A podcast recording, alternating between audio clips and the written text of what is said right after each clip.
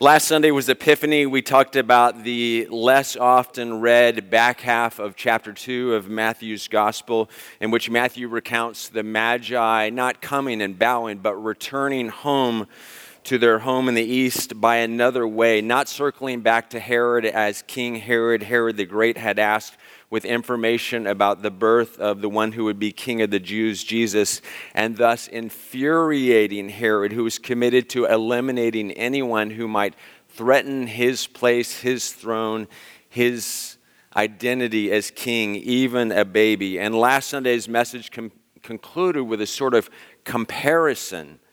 Uh, of the leadership styles of two kings, the ruthless King Herod the Great and the Prince of Peace, Jesus. I spoke then about the world into which Jesus was born being dominated, that part of the world, by King Herod, the King Herod known as Herod the Great.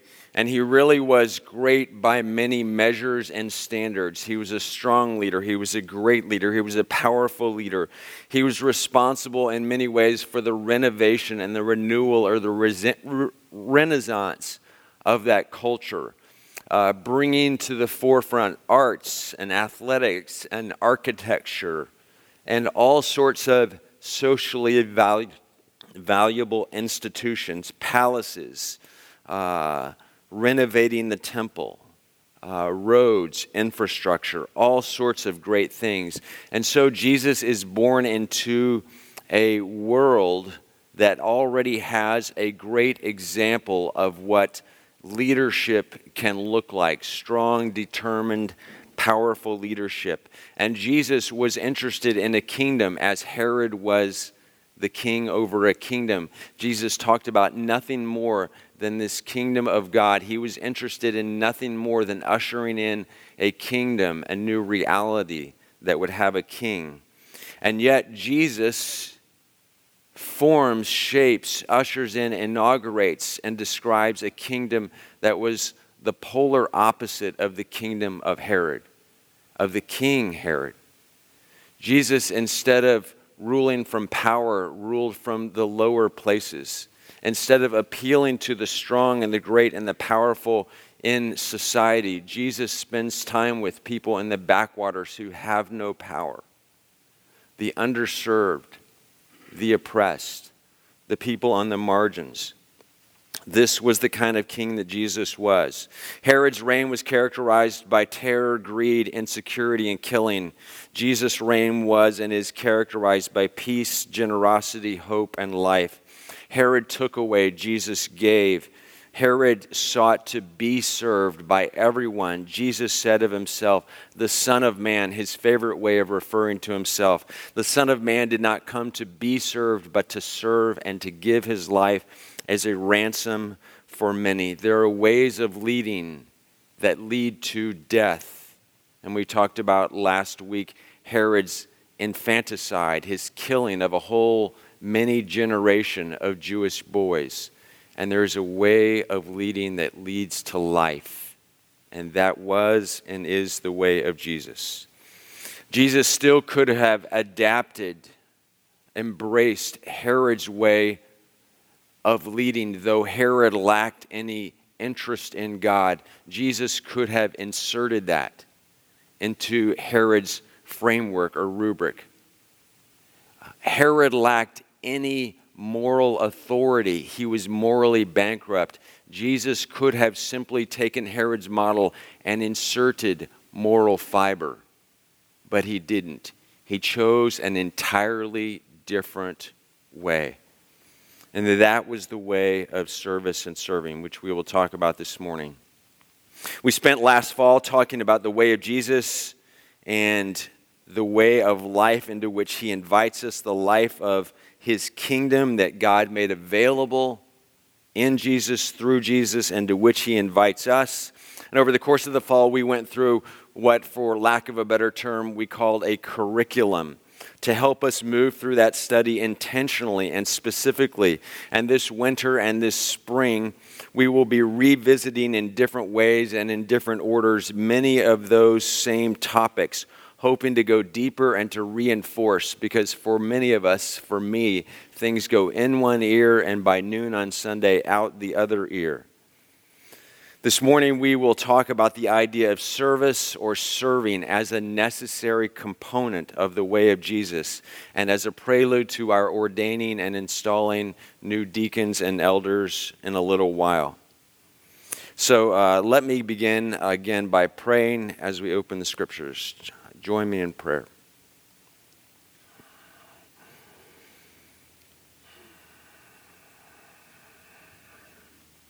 We ask, God, that you would help us to be attentive to your word and through it your will and your way in your heart.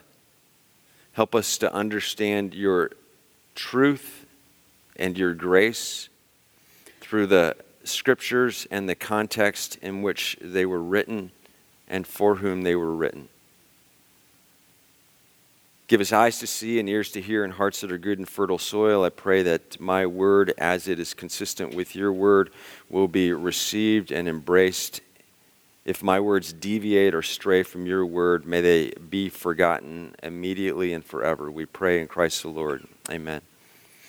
Reading from the book of Acts, chapter 6. Jesus, as you know, if you know a little about the Bible, Matthew, Mark, Luke, John, Acts, Jesus has been uh, done his three years of ministry, crucified, resurrected, ascended again to be with the Father in the heavens. Uh, now the church is born and in the power of the Spirit, and this movement that has found life and meaning and significance and eternity in Christ is growing and blossoming and really exploding.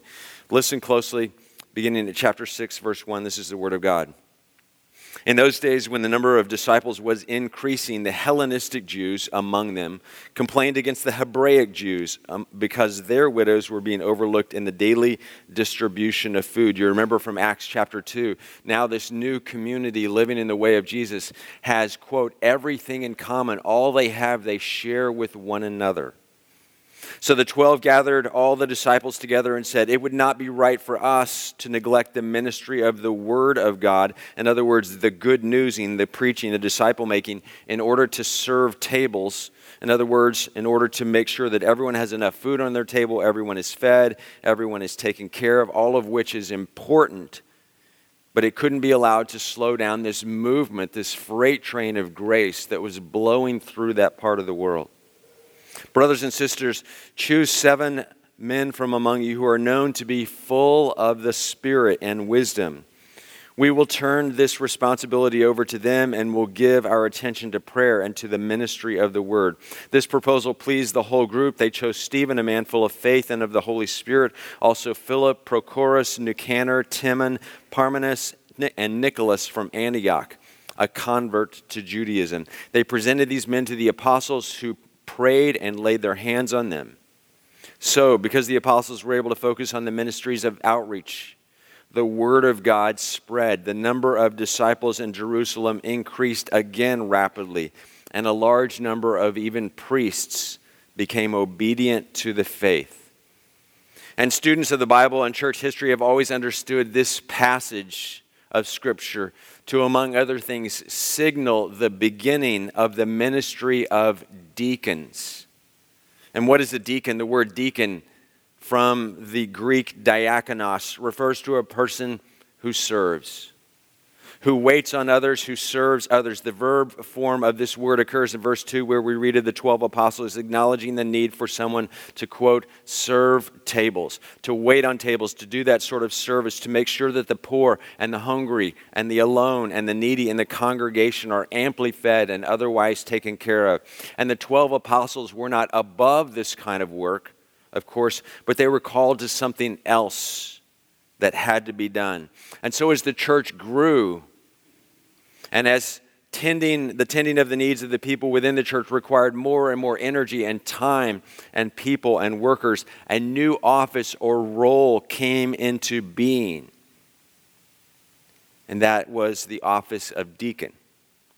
And as it turned out, this new role or person called deacon was and remains not coincidentally a reflection of their teacher and Lord, who himself, as you remember, served tables, most notably on the night that he was betrayed.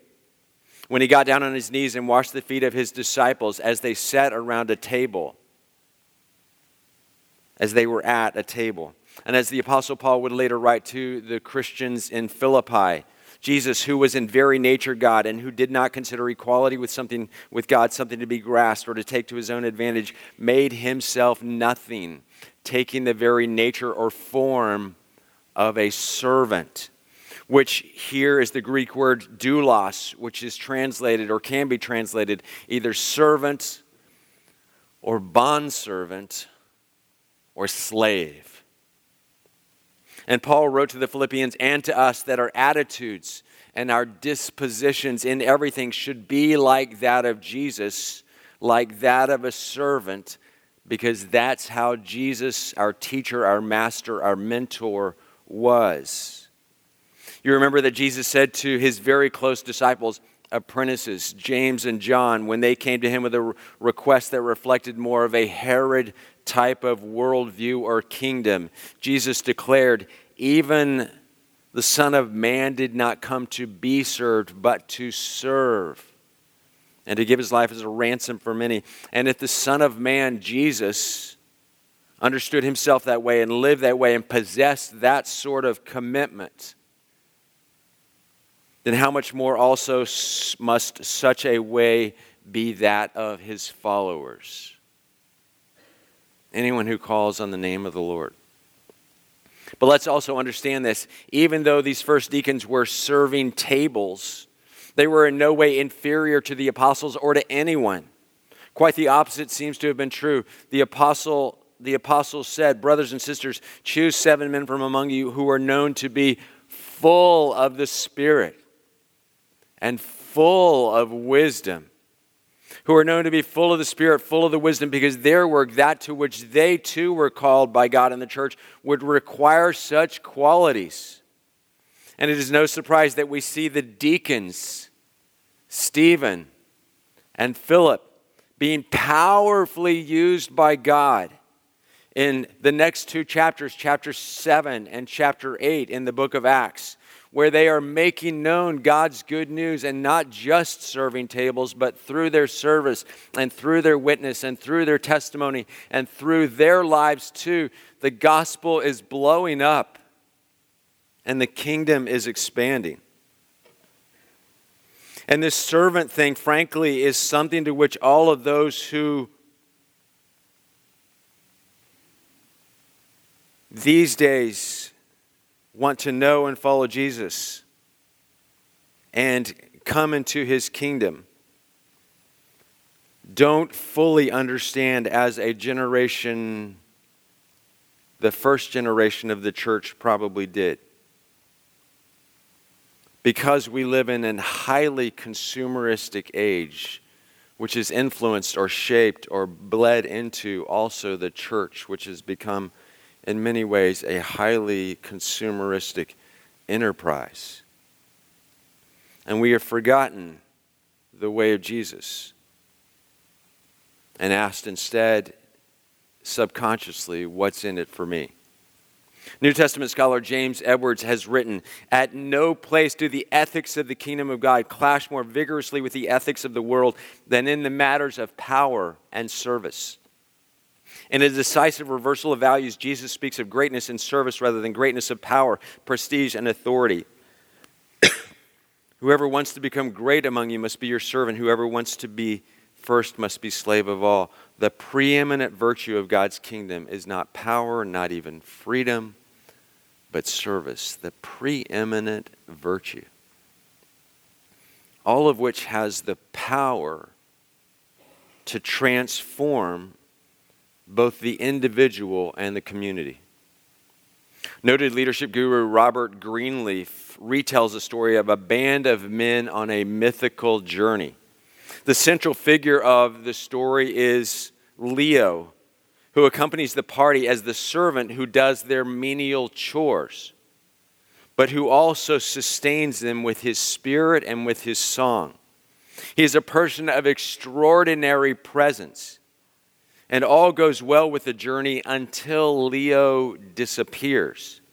Then the group falls into disarray and the journey is abandoned. They cannot make it without the servant Leo. The narrator, one of the party, after some years of later wandering, finds, comes across Leo and is taken into the religious order that has sponsored the journey.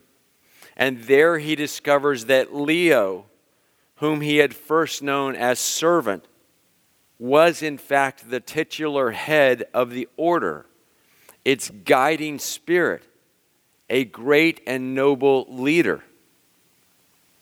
But the reason that Leo was able to lead was because he was first and foremost a servant.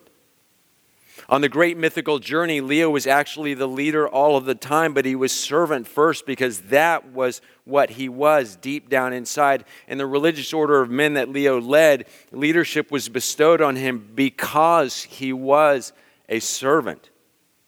His identity as a servant and his corresponding self understanding was something that had been given to Leo or that had been assumed and, to, and which could not be taken away.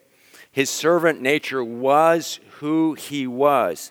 He was servant first, which allowed him to lead, which allowed him or made him a great leader.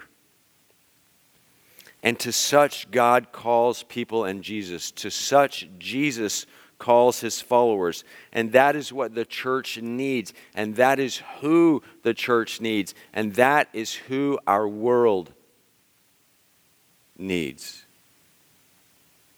In our culture, many people go to church essentially to be served. They are handed donuts and bagels and cookies on the way in or afterward and served coffee and juice and tea, which is good hospitality, of course.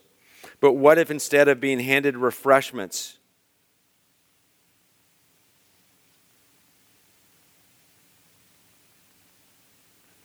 and a bulletin on the way in, those who were earnestly seeking the way of Jesus were instead handed latex gloves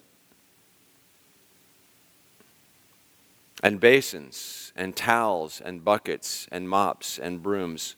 What a strange church that would be, would it not? Have you ever been to a church like that? Do you want to go to a church like that? I know I'm treading on thin ice right now. I know you, we, I love our cookies and our donuts and our juice and our coffee. Don't mess with my cookies.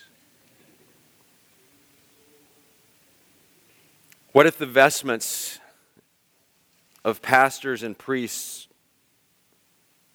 were not stoles and robes, but instead the aprons of servants? What if the church was shaped in that way and formed in the image and likeness of Jesus? What kind of church would that be?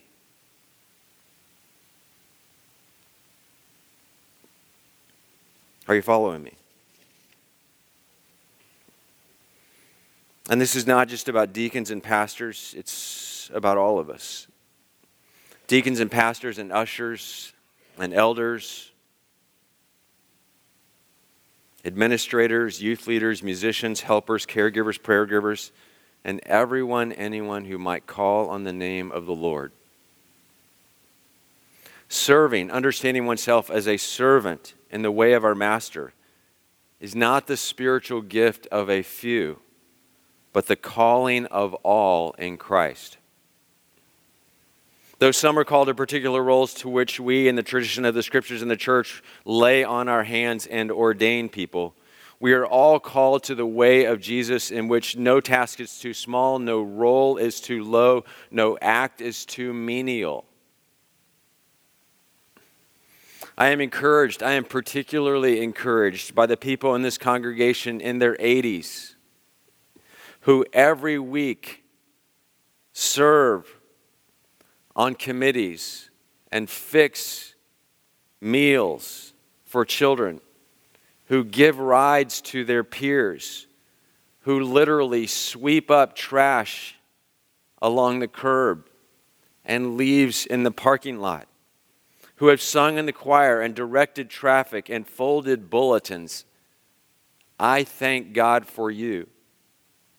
For the way that you have paved and gone before us and shown us the way and continue to do so. May we follow your lead and may God make us into a congregation of servants. Well along in his ministry, Jesus called his disciples to himself and he said, You know that those who are regarded as rulers of the Gentiles lord it over them, aka Herod, etc and their high officials exercise authority over them. Not so with you. And in the Greek grammar, this is as emphatic as it can be. Not so with you. Whoever wants to be great among you instead must be your servant, and whoever wants to be first must be slave of all. Good word, Stephen. In the words of missiologist Alan Hirsch, if the church does not look, sound, and act like its founder, Jesus, then it is not the church, but rather something else. Jesus is always the only true measure of a church's authenticity and identity. And Jesus was a servant. And this isn't supposed to be a heavy thing. Just as all of that stuff that we talked about last fall is not supposed to be a burden, but a joy and lead to the way of life. And those of you who have put on aprons and who have swept and mopped and painted and served in any number of other ways, who have gone on mission trips, who have shown up for work days, who have gotten down on your knees and prayed, you know the joy and the life there is in that way. I don't have to tell you. I will share these words, though, from Albert Schweitzer, a pastor, missionary, doctor from long ago. I don't know what your destiny will be, but one thing I know the only ones among you who will be really happy are those who have sought and found how to serve. I think that sums it up. Jesus says, You want to know the way to life? with a capital L that he defined as abundance and eternal. Take on with him the nature of a servant. Let's pray.